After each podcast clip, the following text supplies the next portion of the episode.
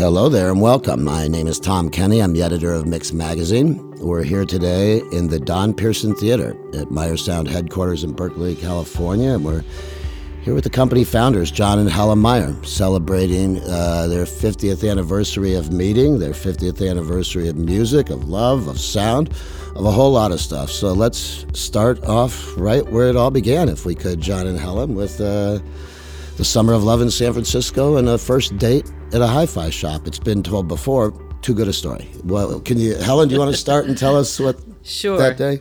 Thank you, Tom. Thanks for uh, having us here. Uh, well, yeah, 50 years ago. It was 50 years ago, maybe today. I don't know.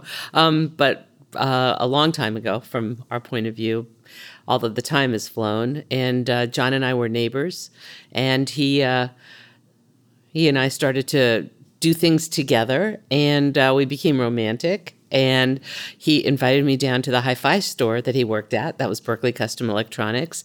Um, so i could hear sound the way it really should be heard. He was appalled when he first saw what i was listening to in my little apartment a little you know record player um, when i used to hold the records the wrong way putting fingerprints on the records. And you know he said no come down to the hi-fi store and we'll listen to sergeant pepper's. And uh, it was after hours and we turned on the music and we had a great time John, you that's the way you wanted to hear it at that time. Well, I was working. Uh, I grew up in radio and FM radio, so I was always kind of immersed in high quality sound. FM radio, growing up in the 50s and 60s, was always very, very high tech. FM is a 10 times order of magnitude lower distortion uh, at KPFA than say records were at that time. So it was it was live broadcast and things like that were very high tech. So it was kind of my background. Um, and then I started working at hi-fi stores because FM is hi-fi. But someone asked me the other day what hi-fi was, and so so what, what it was a time when uh, you know speakers were really getting good and amplifiers getting good, and we were going from tubes to transistor amplifiers, and everybody listened, and phono cartridges were improving, and tape was coming out, and uh, it was the kind of pre-digital era. So lots of listening, lots of uh, tests, and so the hi-fi star is working had a lot of variety of loudspeakers, everything from Klipschorns to electrostatic speakers, KLH9s, and AR speakers, lots of variety of speakers so people could, uh, you know, kind of like choose with the music which ones they like. Different speakers at that time worked better, say, for some kind of music than others. But Sergeant Pepper's needs to be played powerfully. It's a loud, it was, this era was starting to develop like very powerful sounds, not necessarily shouldn't have, uh, not all of it had to hurt you like some of the people thought, but it should be powerful and overwhelming and engaging. I mean, it was like true immersive sound. It was yeah. like the first time I felt totally immersed yeah. in the sound, and I like loud sound. Yeah. when it's immersive and beautiful, and it just envelops. Not you. distorted. So it, we, we, right away we were learning that distorted sound or things like that were much more painful and tiring, but like just powerful. I mean, you can be close to a drum; they're quite powerful. A real drum, a kick drum system is a quite powerful thing. You know, duplicating that back at the levels at that time took quite a bit of of work to get it back like live drums and live instruments and things like that. So I wanted to hear that, like what it could be like hearing what this band went all the trouble to create. They brought equipment over from London, Neumann equipment, and different kinds of recording equipment to record this thing at very high tech. So the Beatles weren't just wonderful writers and, and developing music, but they also were very technologically uh, oriented toward building the best possible, best microphones, best uh, instru- and best equipment, so that this this record was really a um, in our world uh, was a milestone. So, and it deserves to be played back properly, too. Yeah. yeah. well, it's interesting because that time, if it's 1967, the music scene in the Bay Area is very progressive, very innovative, very experimental. Um, in the technology scene, you have a lot, of, you know, you're coming out of the Ampex days. These are sort of both merging, and the two of you meet there in 1967. I mean, what was your music? What was your music scene? And were you playing? Were you just, were you a big fan turning on the radio? What was it like? I was just a total fan. Yeah, I loved all the pop music. I loved the Beatles. I loved Donovan. I loved uh, Um, I loved all those artists. Janis. Uh, yeah, Janis and uh, Jim Morrison Doors, and yeah. the Doors. Yeah, and uh, They were like I loved it all. It was And- different, you know. It was like there was nothing like that. See, I mean, it's hard for. It's like Bob Dylan said in an interview. It's like someone asked him, "What was it like then?" He says, "I can't tell you. You weren't there." but it's not fair. I mean, that's Dylan. That's what he says. I mean, he just wants to. Uh, and it's true. It's hard to, to talk like what it was really like, but it was. There wasn't anything like that. The, it was a really big paradigm shift from the music before that, which was more uh, folk songs and, and things. This was like, I mean, the Doors. I mean, we never heard anything like that. I mean, or um, soul music, different things going on. This was just a whole new explosion of, of sound dimensions that just didn't exist classically or in jazz. It was. But and there was also the live music that was going on in the area, which was really fun. It was just a whole experience, being able to go to the, you know, the the clubs in the city and experiencing the whole way of you know being there. There's an energy. I mean, to Yeah. me, in a, in a parallel, when I started to think about this, uh, we lived through two Silicon Valley revolutions right now, really, if you've been in the Bay Area a while. Um, in that sort of infancy, you know, you feel like you're in the infancy in a little bit, I guess. Would that would that be right in terms of technology and such, John? Oh yeah, yeah, Yeah. I mean, Avalon was opening up. It was uh, both light shows, kind of the the blobby, strange light things, and music. And the band was on the same floor that you were on. There was no stage. It was just totally immersive, new thinking completely uh, environment, which in the 66, 67, 68 it didn't start to change to about 69 where it started to get back more traditional back to stages and things. But in those first few years it was really everyone was trying to do something really different. And and uh, that's why it was so exciting you know the, before the producers came back in and tried to make it into organized money you know and you know kind of like organize the whole thing. It was all totally ad hoc at that time. No one was looking to make money. They were looking at, to create experiences. Well, it's interesting because we've always, well, at Mix, we've always covered studio and stage, meaning that lot performance and, and recordings are sort of part and parcel of an artist and, and such. Um, both going on at this time. So it's, it, to me, it's interesting. You're in a hi-fi store, and yet you're you're ex, you're experiencing your leap sort of when Steve Miller walks in. If you, if, if you could please talk about that, because you're you're connecting a bit of two worlds here at this point. I feel Yeah. like. Steve, like he says, he heard about us because he just did an- some interviews, and it's reminding me what happened from his perspective. uh, but they heard about us, uh, this hi-fi store in Berkeley. We were really quite famous because we we were doing. Um, we're the only ones in the area doing anything like really trying to not just sell little hi-fi speakers to students, but really immersive, serious experiences that could recreate the sound in your living room. And Steve came in to uh, heard about us, and we kind of started talking to him about doing this, you know, sound. I think we put some stuff together for him, Klipschorn, the Scalas, things like that. Started doing stuff in these shows in San Francisco and stuff, and then.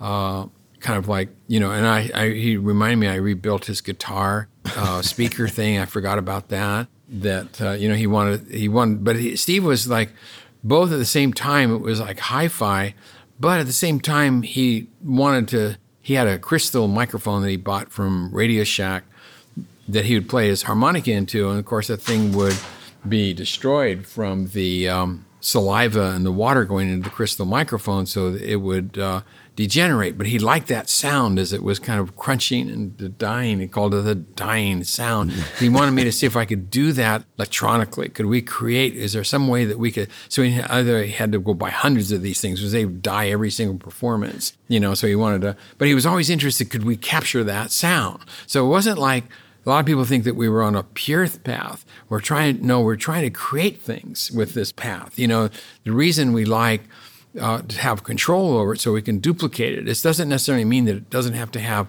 depth and complexity or, or like um, in the, but we're trying to make it last more than a single performance. I mean, you know, so that you wouldn't have this variation. Some of the crystal microphones behave differently than other, which one, and somebody liked better. So capturing that. So we started to record these things to see if this could be captured. Hard to do at that time.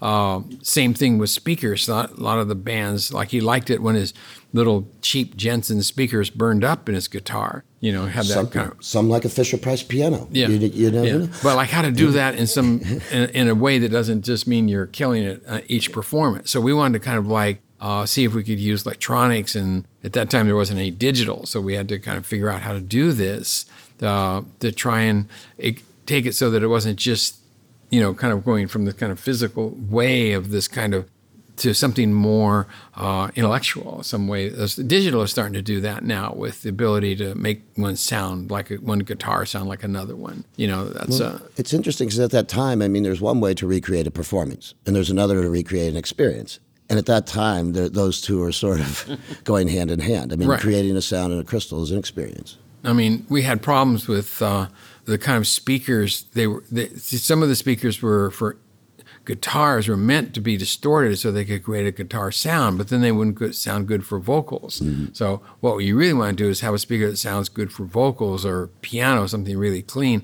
and then get that guitar sound electronically, rather than having to have a different speaker for every kind of sound, which is what was evolving. It makes it unpractical, you know, for for the whole, you know, it just makes it difficult to communicate. So my mission I was always interested to see if we could build kind of standard things. Synthesizers hadn't quite started yet, but how do you make something?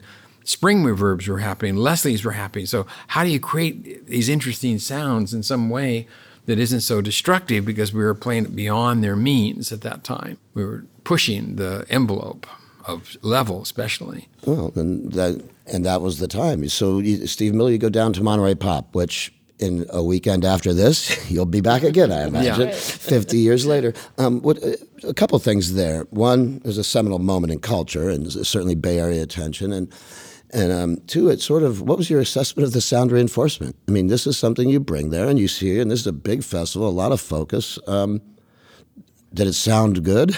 I'm very mono focused. I, mean, I, had one job, which is to get Steve's stuff on stage to work. He had, uh, uh, I was doing both Lonnie, the bass, and I was doing stuff for Steve. Uh, the actually the sound system I think was McCune's. I remember, uh, and Abe did it from what I've heard. But I actually didn't go out in the audience much, to be honest with you. When you're doing sound for on stage, it, it's it's uh, it becomes the whole world. To kind of uh, like Steve pointed out in his interview. I guess I just showed up that day with all the stuff. I mean, I, kept, I, I forgot he kept saying, "Where are you, John? Where are you, John? When's this going to happen?" I, it'll happen. It'll happen. So I came the day that it, of the performance for him and start setting up on stage. And some of the tubes had fallen out of the amplifier, so of course things weren't working right away, you know, because they got shipped. Or we don't know if someone took them out or if they, you know, to ship them or whatever it is. But there was that kind of on stage scramble to get this thing going, right, with it not working, and so that kind of like takes away from wanting to go out in the audience and enjoy this thing. And uh, so you kind of miss that part of the event when you do the work. I mean, people, you know, you're either backstage or you're you're trying to get this thing to happen. So I don't really, I don't think I evaluated other than Ravi Shankar. I did, I had nothing to do with that when he did that. So I went out there to listen to that. But what, was, what was your experience at Monterey Pop, Helen? You know, I didn't go to Monterey oh, you didn't Pop. Go to no, no. John he went, scrambled around on the stage. Yeah, I didn't go, so I didn't experience it. So I'll be experiencing it yeah, for the first yeah. time, uh, fifty yeah. years later. Yeah, yeah. Yeah, oh, I stayed back in Berkeley. So, but in terms of, I mean, in terms of the influence of this company, the company's founded what, 12 years later, 1979. But obviously, and John, you'd gone out to Switzerland in the meantime and done a lot of research and, and such, and um, started to think about sound in all its forms, theatrical. But what did Monterey Pop sort of mean in terms of your direction? Did it mean you're pro- you've become a problem solver now? What is it? What did it I, what I really learned from Monterey Pop was the fact that how to kind of keep this equipment alive long enough to even make it through the performance, let alone multiple performance. So because all the stuff we were doing from hi-fi was not designed for this kind of power level. And it's one thing to have a living room, which is you know a, a, confined space. Another thing to be outside trying to do this. I mean, it's a whole new demand on the equipment to get that sound into the audience, and and you know we just we're realizing we're going to have to make new parts for this. It's kind of like uh, building.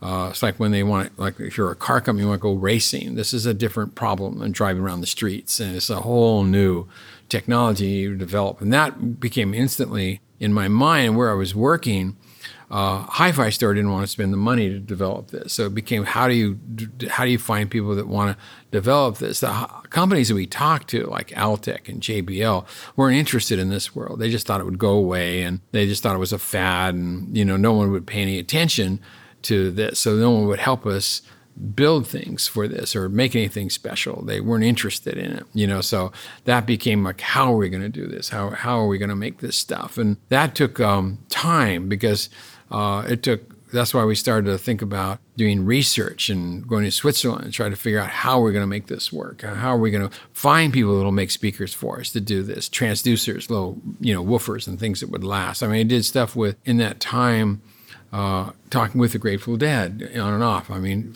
going back and forth, trying to, um, you know, they were trying to do the same thing, create the wall of sound, and and we were participating and helping them figure out how. I made the piano cluster for them. If you look at the picture of the wall of sound, you'll see this big dome shaped thing with lots of speakers in it. That's my design to try and get the sound to disperse more evenly rather than the columns, things like that. And testing at the same time, how could we get, and that would give us more power. We had 60 drivers now in the thing. How to get the power up with, you know, things. So we were starting to experiment with everything at that time to try and see could we do these shows in this arena. The Grateful Dead also wanted to be hi-fi.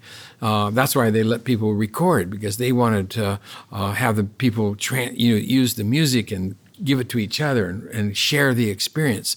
Well, it's one thing to be at a live performance that sounds, you know, okay. It's another thing to listen to it later and realize, wow, this was, how do you make that live performance good enough? So when they take it home and listen to it again, it's worth keeping. It's worth doing. So that was putting pressure on us how to do that. And you made big, uh, made really big speakers back yeah, then, right? really started to make stuff, you know, to, to make it so that we could fill an arena and have it not clip any of the amplifiers. We had people watching the amplifiers during the show to make sure that they never got clipped, you know, because we didn't have any monitoring for that. And that became obviously we are going to need monitoring so that we don't have to have dedicated people on the stage watching the meters on the amplifiers to make sure that didn't happen. So that led to we were going to need some kind of communication to look at stuff. And so it all all was coming together all through the 70s. And it, thinking it, about network control back yeah, then. Yeah. Wow. yeah. No, because not bad. it is network control with humans. Yeah. It's just expensive. yeah, yeah. you know, and like uh, so we started so we started right away starting to develop uh, robustness. And we, we did another show with Steve Miller with the remember it's San Jose in that mm-hmm. with uh, with farm workers. Yeah, where it was going to be and Joan Baez and Steve Miller, which I both uh, volunteered to the farm workers that you know if if you call them, they might do this, you know, and you know, kind of like have something in between. The uh, but that was a ten thousand seat stadium that we're starting to do, you know, uh, these were big things, big, yeah, big yeah. stuff. I mean, it have to be clear voice so they can the farmers could talk. You know, Cesar Chavez could get his message across, and then have the bands come on and play. This is this was. I mean, we're just pushing the envelopes. Every, I had people come from the manufacturers to try and see if I could encourage them to help us with these events. And all they do is you bring someone that's been doing hi-fi and, and you bring them into a stadium, and all they do is they just stare like they've been hit with a club. like, oh my God. I brought people from JBL up, and they just go, they go like they realize they're like, they're in space or something. This is a whole new world. I'm just like, they're not. Uh, it doesn't help. Uh, when I started to realize it doesn't help to bring them there because they just get overwhelmed you know, this is way beyond easy. Uh, easy. How, what uh, this time, '67 until the formation of the company, John? You know, there's technology going on with um, sort of on an individual basis, I would say, but you know, working with What is where, what are you doing at this time? What do you what do you? Um, well, I was, um, I guess, in the late '60s. Um, seven, well, our first child was born in 1970, so I was raising our kids. Okay, yeah. So, uh, first child in 1970, second child in 1974, and uh, then we went and we were in Switzerland, um, which was fabulous, and uh, basically supporting John the best I could while raising family. But one of the, one of the things I want to get at is over the over these fifty years and into the formation of the company, it's it's almost a merging of two perfect uh, you know personalities and talents and skill sets, which isn't normal in a marriage or in a partnership or in a business. Right. It's hard to do Right. in any one of them. Um, are you looking at this industry at this time? Are you, I mean, you're observing it in this, but what are you starting to think, sort of in Switzerland, saying by the by the time you form the company? Yeah, I mean, early on, I realized that John had a passion. John had a dream, and so any way that I could help support him in that dream um, was always at the forefront of what I was thinking about. So even at the beginning, when we were together, it was all about what he was doing with Steve Miller. It was Monterey Pop, and then it was Switzerland, and um, being well, but in between that, it was working at McCune's uh, because right at well let's see. 1970 we had our first child and we also started our only other business that we ever had which was very uh, a short-lived business. It was um, glyph, and that was 1970 and we ran it for about a year we had one sale to Pepperland, but it was a seminal moment for us because at Pepperland, um, John had the opportunity to create a quadraphonic sound system with these amazing horns that we developed, and I, I helped. I helped with the mathematics of how that horn was created, and we didn't have computers, so we did it all on little calculators and little handheld calculators. Um, and so at Pepperland at San Rafael, I mean, he had the opportunity to work with, you know, Zappa and with Joan Baez Pink and with Floyd all came. Pink Floyd, and so Miller, there were all these Grateful things Dead. going on between the time that we, yeah, first met and the time that we started the business, and it all was a, tr- a trajectory for John in terms of how to continue doing what he wanted to do. because one of the things I mean, John, John, I loved your Tech Awards Hall of Fame speech from a couple of years ago, John. One of the things you said in it was very, very honest. I, if it was up to me, I'd be on an island with a fence. You even mentioned barbed wire, I think, in the speech, and a telephone line. But Helen makes this all work. When did you discover those roles? That like Helen can be the face in the business and, and make this all grow, and you AES shows, I'd wonder why these people were hanging around the booth, and Helen would make relationships with them. They wound up being really good dealers. my my first is to reject it. You know, kind of like uh, I, I'm very, like I said, I'm very mono focused. I mean, you know, it's like when we did Pepperland, it was a quadraphonic high biamped hi-fi system. You know, with eight foot subwoofers, you know, so that we, you know, was those were all horn experiments to prove how horns worked. And you know, I, I'm not a great believer in things that are written, so I like to test everything, verify everything. I don't want to spend 20 years to find out that someone miss was wrong in the textbook or whatever. So I'd like to build on solid foundation, which generally means we measure it, but. Joan Baez loved the system, the quadraphonic system. Zappa did not like it. Uh, he said it, it's way too nothing like they're used to a completely sound like they get out of their little system in the hotel that he had that just has a whole sound to it. This thing was like hi-fi, which was not what he was prepared for. And I said, "Well, what do you want?" And he says, "Well, I like the little hotel system, but we can't do the room." And uh, all the guys were sitting on the stage looking miserable. And I go, well, why don't you bring the high that thing in, whatever it is, and sit on the stage, and I'll just mic it. I don't care, you know. And they were so perked up, did that. We got a show. Of course, we got a review from somebody that says it sounded like a hotel PA system. So you have to make your choices in this industry. Like, who do you want to please? you know, reviewers are going to have one way of looking at it, and then you have the musicians and audience, and they're the ones that really I care about, you know. And then the rest is is hard because you have to. There's a business relationship to this. There's you have to think about money. You have to think about inventory. You have to think about how to price things. None of those things I had. Any, Helen did all of that. I had Yeah. the more practical sense. I was doing the more practical things, and I, I realized early on that that was something that I could contribute.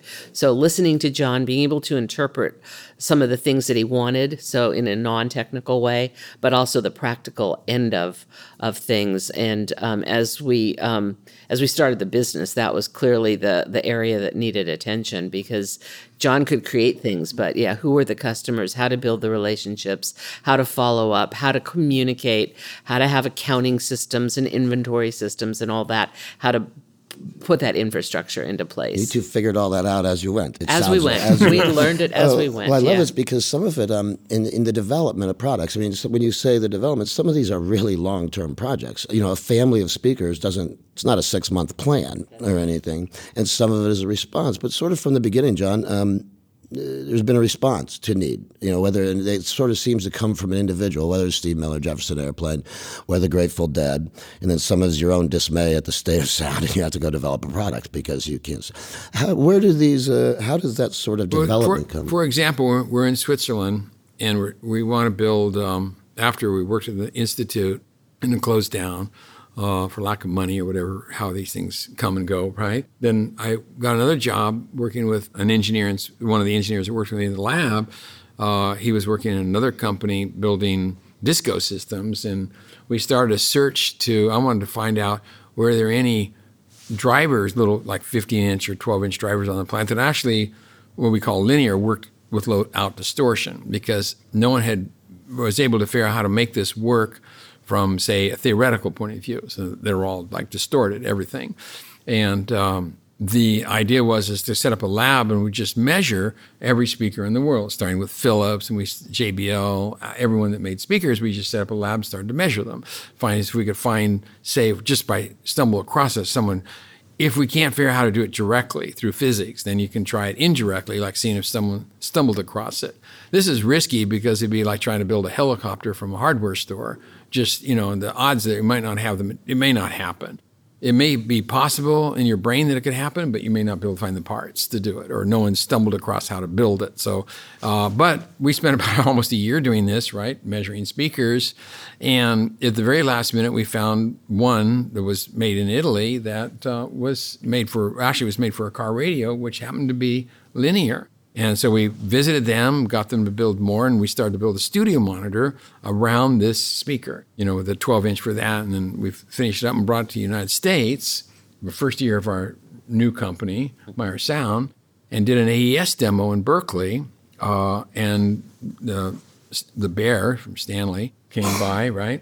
And heard it and said, This is the kind, we need this for the Jefferson Starship. I said, It's a studio monitor, it's not a PA monitor speaker. And he says, "That's it. What difference does it make? We can set it on its side. And we, can, you know, we'll prop it up with wood." And I go, "So f- fine." So we take it out and we do it for the Starship, and we go to the show, and it's just very, very, very clear. This is where we one of the first thing is that some of the band liked it because you could hear all the voices independently. Some of them wanted it merged, like some of the other monitors they used to use, were kind of all combined together. I said, we can figure all that out. So we started to build that as a stage monitor in something that was a box that would be sit on the stage and wouldn't fall over every time you touched it because it was not a square rectangular thing, but a stage monitor and upped its power because the, they weren't loud enough. The monitor was only able to do like 110 and we needed 120, but it still had to be small.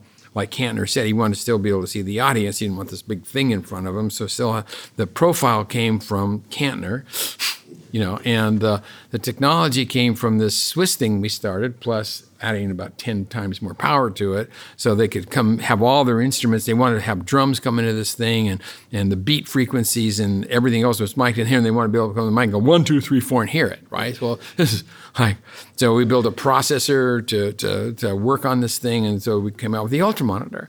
This is how it evolved to, to do a specific thing. And this was the most powerful little monitor on the planet I was gonna, and then we had one side flat so we could use it as a PA speaker. So it had a tilted side from one side and PA in the other side. And Abe, Abe came out from knowing him from McCune's from New York and heard about it and said, I want to use that for, you need to make a PA speaker out of that. And I go, it is a PA speaker. And he goes, you can't make a stage monitor into a PA speaker. It has to be a PA speaker. I go, fine. So I, we, we took the parts and we made a triangle box. We, we redid the, I kept the same electronics, same everything else, and just re fitted the box with a, a, tra- a, trapezoid box. That's where it came from. And that went to New York and became this thing was powerful and small. And they loved it. It became an instant hit in New York. The big problem we had is with about 10 times more money than. Uh, uh, that they were used to spending. They're used to spending that money on a great big thing that weighed that was you know ten feet by ten feet. But this little tiny thing that cost as much money made the Broadway people that had to buy it a little testy. but One of the things you learn is when it gets specified, they buy it anyway. What, what, was, what was the response? Because Broadway was still not shows. Not every show was amplified at that time. No, not, it's not true. at all. It's no. true. I mean, Abe Jacob, uh, our dear friend and collaborator with John on the, um, you know, UPA, started using the UPA, and um, he really started doing sound design on Broadway. He was like the father of sound design, and because of that, we got our start doing.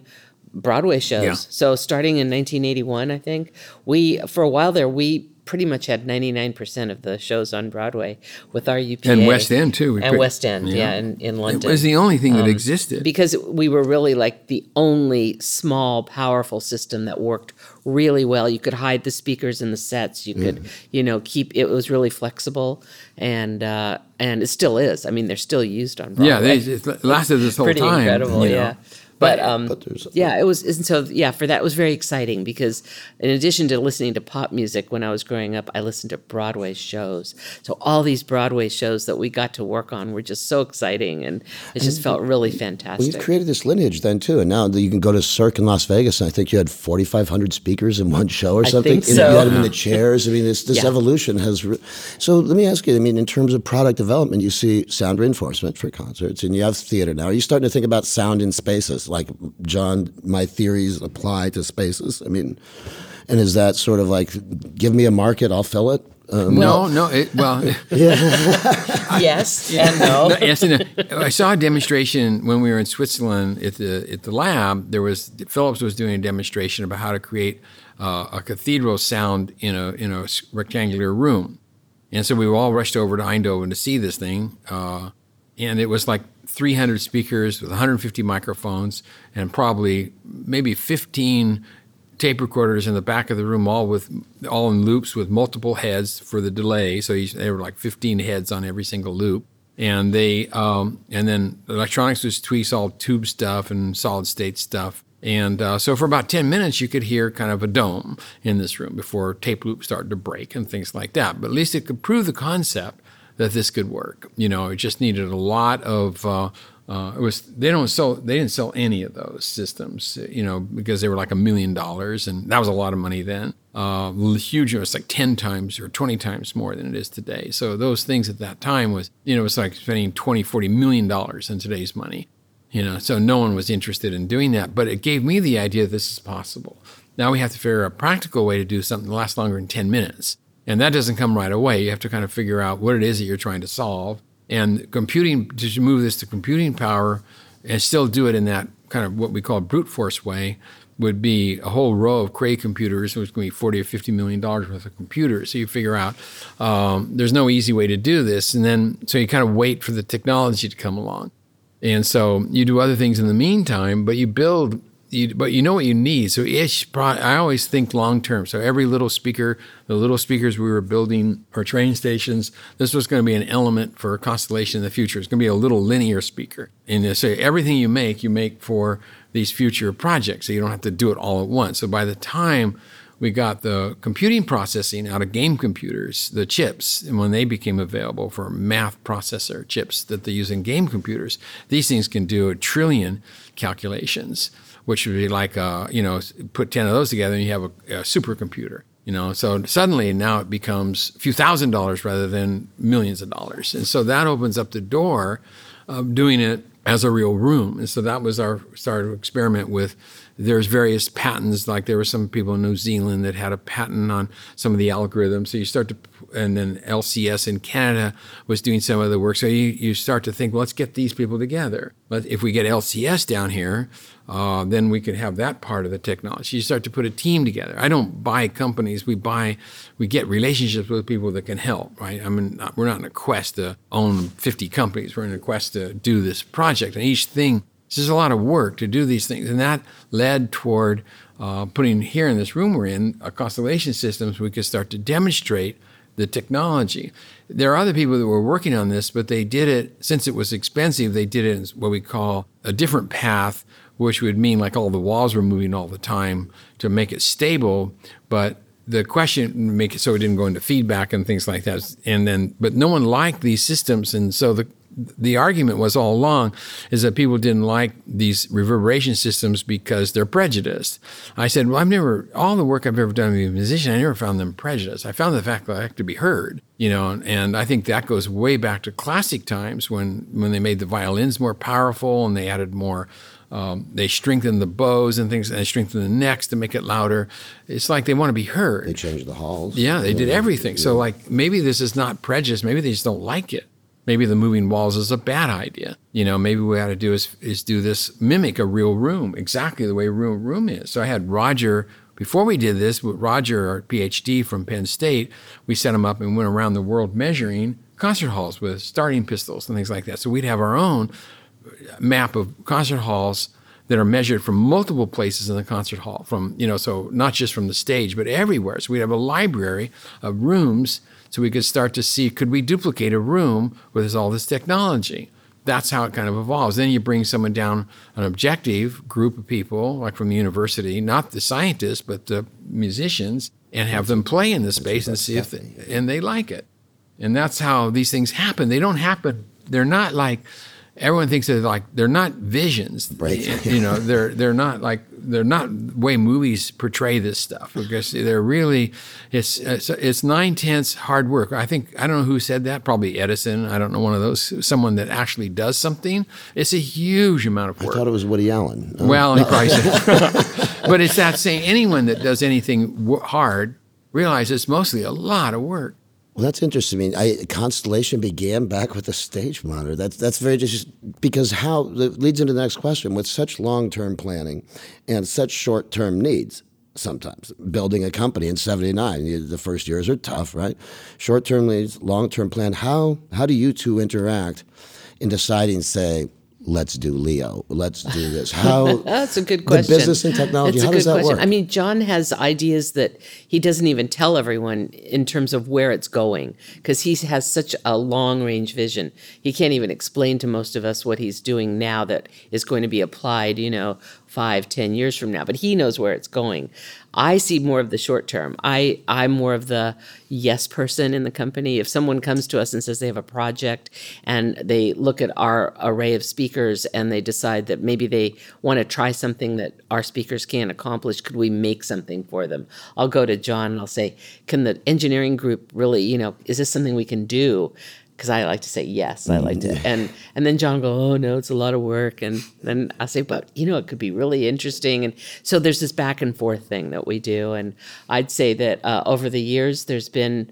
I mean, I can point to any number of our products that were inspired by a project that someone brought to us, said they needed something specific, and we created it for them, and then that became part of our line of products, and um, yeah, so it's kind of a back and forth. What you get we get things from customers that it really isn't like new technology, but it's got to fit into the wall, and the wall's only like six inches deep. You know, so that's a huge project to do and to make it the quality that we like to make it. So it's a lot of work, but it isn't like new in the sense that like Constellation, which is all new. Constellation you know? is, yeah, brand yeah. new, So, brand but we do those. It's like when I made the the PA speaker for Abe, I was not happy about it having to make a, a trapezoid box. I already thought I had a solution, but I don't fight with those things because I'm not the one Glad that you made the trapezoid box. because I, I don't want I don't want to second guess why they want that. It's too much trouble. I don't want to have to learn all the reasons. I mean, I trust them that, that- you know if he says he's not going to be able to sell a stage monitor for PA, I'm not going to try and second guess that. He wouldn't say that if he you know he knows what this is going to be, right? We're going to have to kind of something that seems.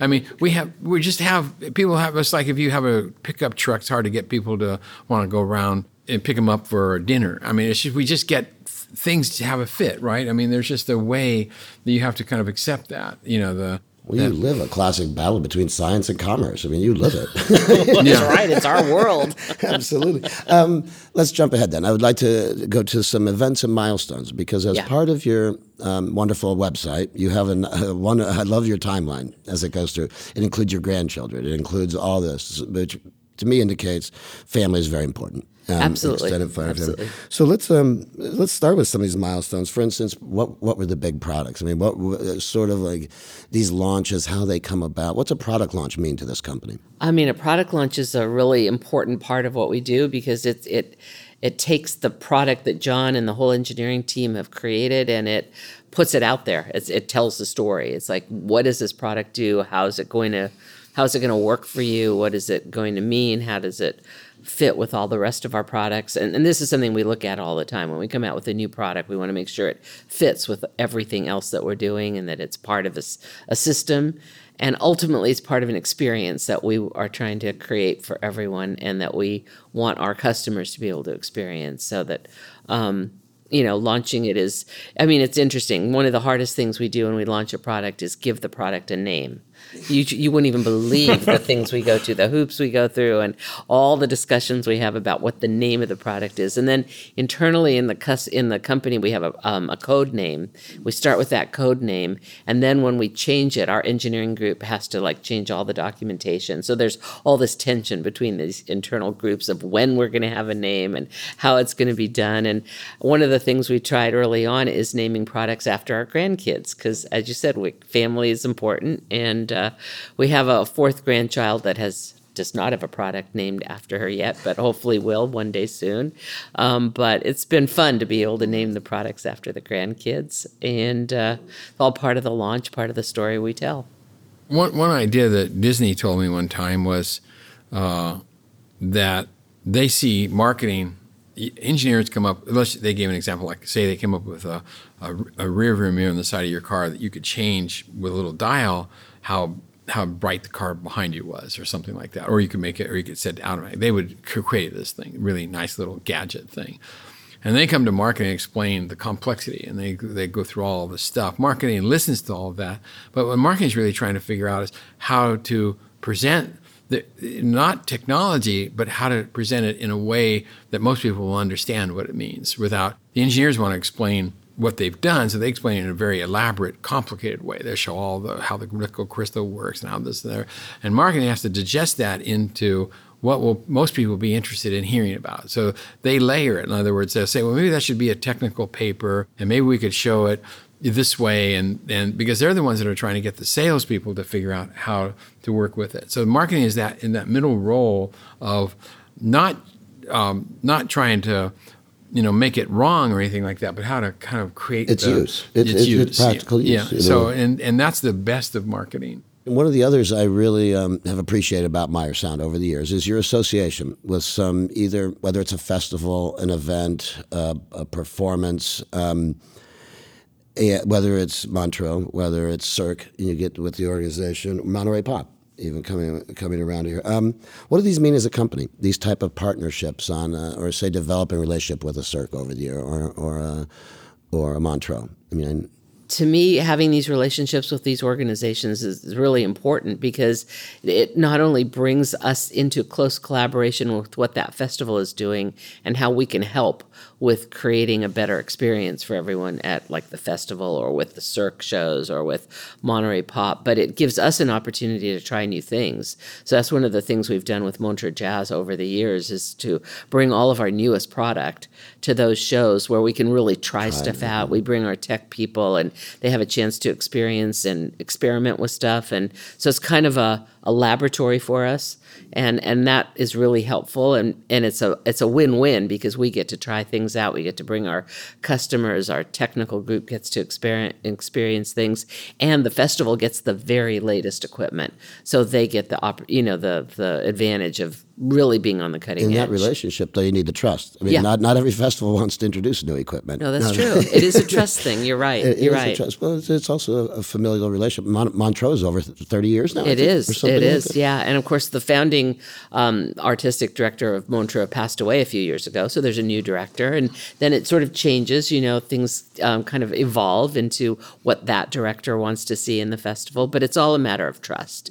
And, and so much of what we do is based on the, the things that we've done over the years. People trust that we're going to continue doing that. And, and we have vowed that we will. So it's important to us. And then some of the other milestones, like I, I don't, you don't buy companies up. You're not. Um, I'm sure you've. I'm sure people have tried to buy you over the years. That's true. I would believe that. Um, so the acquisition of LCS, sort of. Um, one, John, it fits into a long-term plan. Um, it also brings together some of your ideas of integration and control over the years. And um, it, can you talk to me about this as a milestone in terms of bringing a lot of your ideas together. I guess, and not necessarily LCS, the company, but the idea of LCS, the control integration, working with people in order to. to we've entered an installation market now. We've entered. A, well, in a way, it's practical because even though we had built things like SIM analyzers and we even won R&D 100 awards for it, which is amazing. Uh, rarely ever happens. I think there's been very few audio awards ever done with R&D 100s. I think Ampex got one and stuff, but they're very, very rare given to us. Mostly national science and you know labs and things like that. However, if we wanted to go into digital processing in audio, people kind of look at you like, is this your expertise? You know, so if you try to do something that's not your expertise, people become suspicious. So it's easier to link up with someone that has that reputation. Then it's just more efficient. And they have their reputation for one thing, which means you don't have to build it. And at the same time, uh, you can then co- collaborating. It saves all of that trying to prove that we have the right to do this. I mean, it's like when people buy consoles, they, they have a tendency to gravitate people that make consoles. Even if they, someone buys them up and gets the name, people would rather buy the name from that new company than start completely from scratch. And then that company, if they completely destroy the name, then it then eventually they'll say, well, that's no good anymore because they've ruined it. But like the name really matters, you know, and and so what one of the nice things with LCS since we had a project together to do, there's no we didn't have any reason to cheap it out when we bought whatever they were doing, but it would help us with uh, selling uh, sophisticated stuff like Constellation and things like that. You know, so it gives you a, a, an entry into a market that would be a lot more difficult if you have to kind of. There's always I mean, how many battles do you want to fight is what you're really looking at, you know, in the marketplace out there. How, how much do you want to spend money convincing people you have a right to do this when this is a no-brainer, you know? well, you've done it in the installation market. Now you're doing it in the cinema market. You've done it a couple yeah, times. yeah, yeah. yeah. You're going in there. Um, let's let's turn to some people because I can see um, this is uh, having been in Berkeley since 1988 and seeing the whole Meyer family grow over the years, and I many of your employees over the years it's um, it has that feel of a family, it, and I don't say that lightly. Um, but that family extends out into the outside world. Certainly, you rely on creative people. So, if I could, I'd like to do a small column response. I once did this with Walter Murch about his films, and just give me a sentence or two when I say a name, and just each of you, if you'd say like what they either what they mean or what they meant to the company. Um, so, if we're gonna let's start with a couple of musicians. Steve Miller. Uh, start out with the, the founder. What does he mean? Steve is um, to me, when I think of Steve, I think of him, um, the continuity of Steve from the very beginning when we first knew him in 1967. He has stayed true to his form of music and he's brilliant and he's also a brilliant businessman. I mean, when we've talked to him about the way he's thought about growing his music business. is very impressive. I'm very impressed with Steve. Oh yeah, he he write when I write letters. I I want to do something like release a record, or we're thinking about doing some stuff. You'll get pages of information back from Steve about how the industry works. You won't just get a sentence or two. You just get like a whole book on what you need to consider, right? And it takes you weeks to digest what he just told you because he gives you a complete core dump of what you need to know about. It saves you a lot of grief. And this industry, all these industries are complex you know, and they're, you know, the whole, each one you want to enter into, a movie world, cinema world. I mean, they generally, like the cinema world, they didn't know anything about the fact that what we were doing in the PA world. They paid, they made. Yeah, but we're talking about Steve. Yeah, I know. So. and he's the godson of Les Paul, so he knows That's a thing right. or two That's right. Um, Sunday night, I used the Meyer Sound tickets for Dead and Company, the Grateful Dead. What have, what have they meant to the company? I mean, Hu- the Grateful Dead have meant a huge amount to us. I mean, we started working with them right from the beginning, and they gave us so many opportunities to try out all these wild and crazy ideas that John had. Working with Don Howard, um, working with all the band members. I mean, they've all been very, very open and um, willing to let us try things oh. because they they really do want the very best. I mean, they're kind of a unique band in many ways. Anybody that would, I mean, in the very beginning you know, I come from, I look for science. And so in space that was starting to come along, you, you, you can bring signals back, you encode them, and then you receive them for a long time, and you pull that out of all the noise that happened on the way. Uh, and so I wanted to try this technique with the band. In other words, we'd put this coded signal at very low level into the music, and then we recover it over time. Then we could get like a frequency response of how the audience changed the room. Uh, but what we found out after a while, through the hard way. Like every time, at first we could run this thing for like a half an hour no one seemed to notice. I mean, it was really low level, like down the noise level. Shouldn't have been able to hear it, but they started to tune into it. And every time we turned it on, they'd all yell and scream until we turned it off. And I go, I don't know to this day how they figured it out, but they did. And they objected. So we had to find another way. That's how you learn, you know. And then we started to use music as the source. With you know, started to think about we got to find a new way of doing this. So that's how you really, you, without that opportunity, we might have never. You need to try these things out in in the world. You know, these ideas sound wonderful in theory, and you know, but they just don't necessarily always work the way Well, you imagine. Well, that's the practical side, John. There's also a famous picture of you from the late 70s in the back of a Toyota lifting a speaker out at at a Grateful Dead show that I've seen before. So you're there on site too. Um, Metallica. Metallica is a great band, and working with them is really exciting because, again, they've had continuity over all the years and they have created this amazing fan base that's pretty wild. The first time I went to a Metallica concert was not so long ago, and I didn't know what I, what to expect, and I was blown away. I loved it. Well, loved power. it. The part of this company is about power. the power, the just the way they reach their audience and their care that they put into the work they do. It's really, really impressive. It's not what you imagine from thinking that it's heavy metal compared to when you go there. You know, you get They're these so sweet. and, we, and actually they tried out our they started with we we- we showed them we built some speakers to go down to 14 cycles we did this for nasa and we played it for them and they got really interested And now they're touring with it and and uh, they really They, do they want to create new, powerful Yeah. sounds. yeah It's they're, good. they're always It's thinking good. about their audience too they want to bring And they're something pushing the envelope. They want to keep doing more. and that's fun to work with which is people to do that Let's go to one of the most powerful voices in the world, then Celine. Celine, well, she's been amazing because again, working with her and working with her team, working with the, the people from Solotech, um, they want to create the very purest and best sound possible, both on her recordings and live sound. And the concerts we've gone to for her are just exquisite. I mean, you feel like she is singing right to you, right to you personally, and it's pretty amazing. Yeah, we developed a new processor called Galaxy, which is signal noise ratio. We're pushing the envelope all the time, and it's like up to 127 dB dynamic range, which puts it almost 22 dB uh, in terms of bits, which is just an amazing accomplishment in technology. Does anyone notice? I don't. You know, that's what you don't really know. And they're t- they just emailed us and said it's the whole new processors. They got us come. We got to come to the show when we're in Europe because it's just amazing. So they hear these things that we suspect from an engineering point of view matter, but it's hard to prove because it's you won't. You know, there's these things.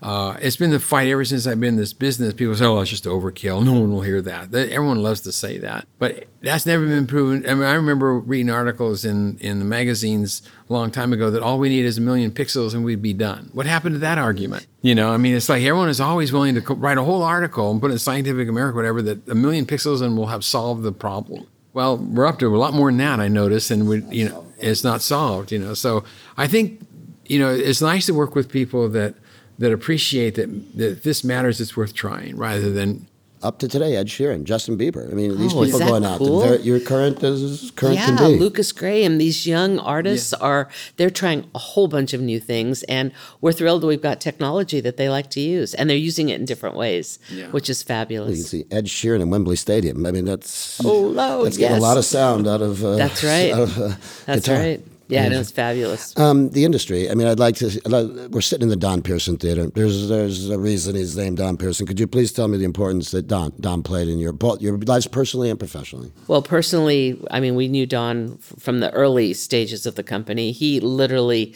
helped us get off the ground. Um, we were close to him and Fran. We, you know, they're girls. Um, and, you know, throughout the whole um, company history as we grew with the Grateful Dead, Don pushed the envelope. John and Don worked together. I mean, they weren't always getting along. They didn't agree on everything, which was always But he was kind of the glue between us and the Grateful Dead. I Yeah, you know, because yeah. he's, you know, you need because working with the bands directly, especially the Grateful Dead, it's difficult. You know, so you need someone to kind of that's going to manage that all the time. I mean, it's a lot of management work to work with five creative people. you know, like that. It's just hard. You know, it's it's a But lot. Don of, was challenging. I, I remember he'd call and he'd want things, and I'd kind of like, oh my god, you know, Don's on the phone. I've got to, you know, Got to he- say yes. yeah, I've got to say yes, absolutely, you know. But he, what he what he was thinking about was always, you know, the right way to move forward. So it was an honor to be able to name our theater after him. And he was part of helping us think about what w- it was going to be. He just didn't live long enough to see it And he's uh, part of finished. that. He's part of that Bay Area scene that we also Absolutely. that innovation, that Yeah. that spirit that we started this off with.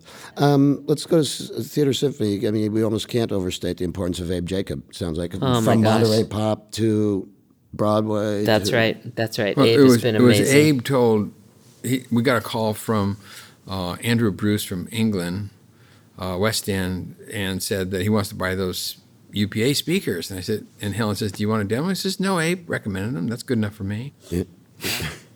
you know, that tells you the whole story right there, right? I mean, you know, they just bought them because he said you needed them. That's probably. but Did he go back to? You said McCune, and then was a sound designer at Monterey Pop. Was he at McCune? Yeah, Abe it was was- at McCune. Yeah, that's where I met they him. That's Yeah. what you meant. Okay. yeah. Wow. Yeah. So I said I was going to come out with a new speaker. I was building at McCune's that would make Joan buy this time. But he says, that's hard to imagine better than what we have with these A7s. And then he, and I entered, you know, brought, made these speakers and he goes, you're right.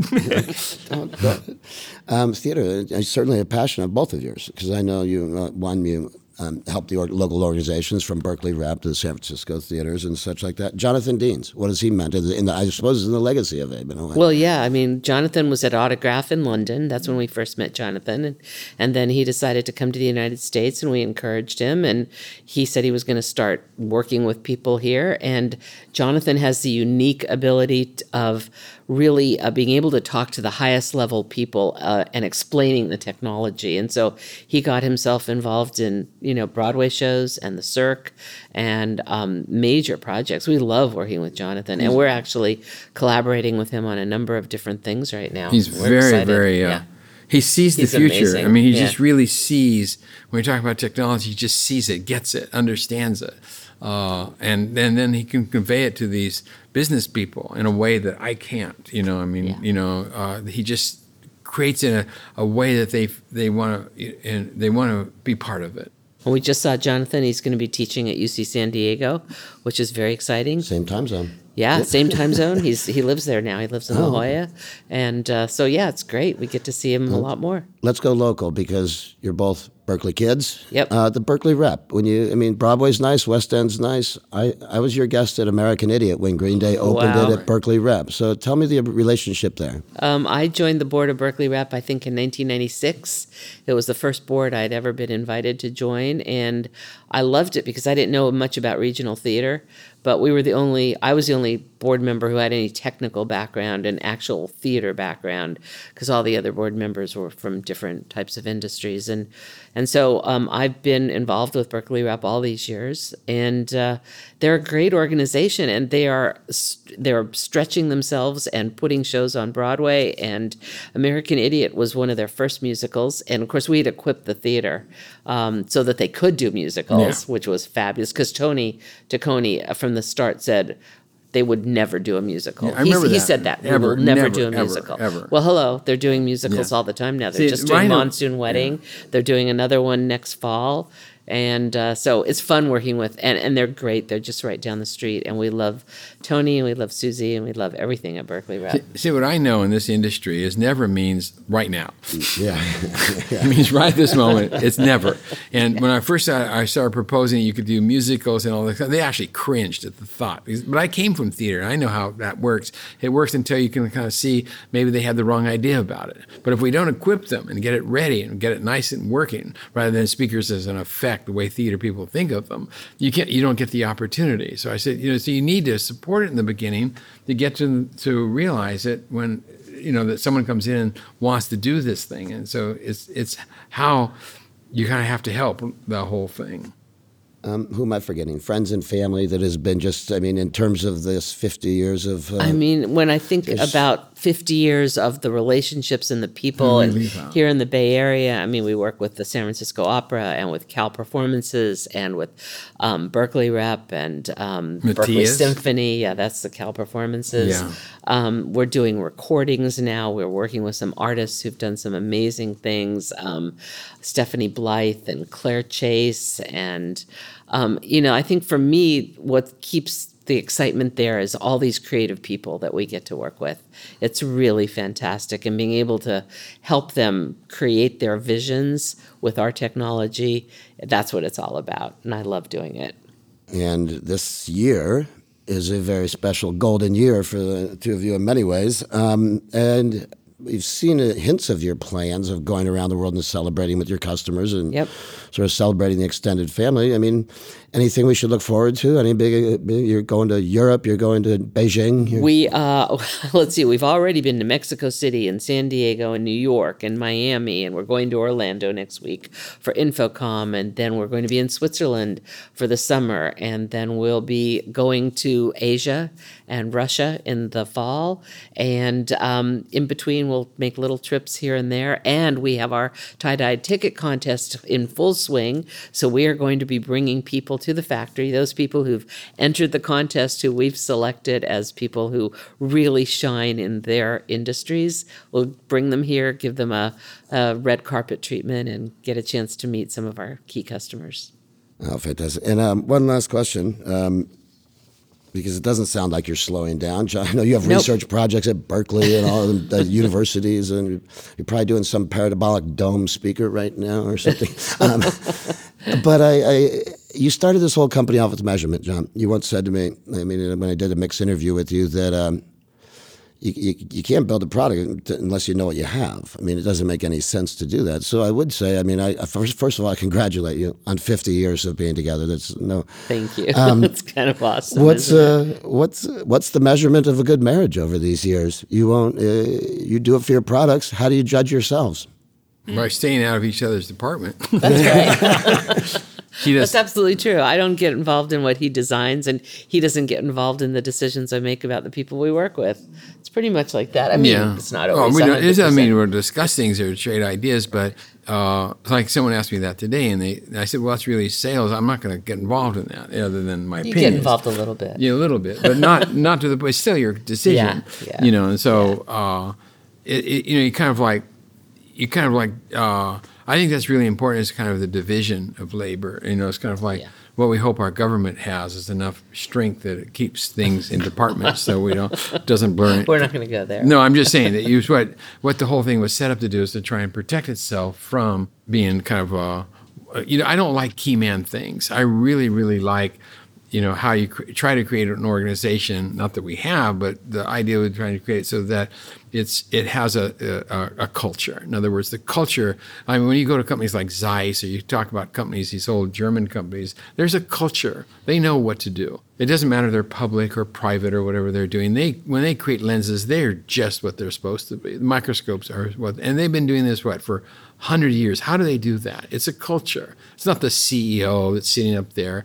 It's the same kind of on the idea that the, the the one that wrote the Zen motorcycle. Remember the Zen Zen and the Art of Motorcycle Maintenance. he wrote that book on the New York subway, which no one read but me, I think. But like, but he talked about the mayor doesn't run the subway. It's a culture. It's like it knows what to do. They know how to fix it. They know how to take care of it. No one says that they're the top and say, see that one idea. Sony created this idea. Oh no, Nikon. I think it was Nikon, where you have this old guy with glasses. There's this lenses coming down a conveyor belt, and there's a huge pile of glass, and he has a big hammer in his hand. And they say it'll never get past me if it's not right. Well, that's one way. You know, that's one thought. I mean, it's it's a nice thought, but it's not what really makes things strong. Because you, what you really want is an organization that knows what to do. You know, has a they all have the same. We're all on the same page about what we're Did doing. you did you have any idea that was possible in No, 1960? oh no. if anyone had told me in 19, you know, 67 that this is what we would be doing 50 years from now, I would have said no It, way. it wouldn't pay any No. attention. Well, we never paid attention to anyone back then. it wasn't the time, you know. But uh, so I, I don't. No, it's all. It's been amazing. Yeah. truly amazing. Well, I, I really want to thank you on behalf of Mix and New Bay Media and on behalf of the, the audiences that listen to good sound. I Thank really want to you. thank you. So thank you very much, John. Thank and you. Helen. Thank you very much.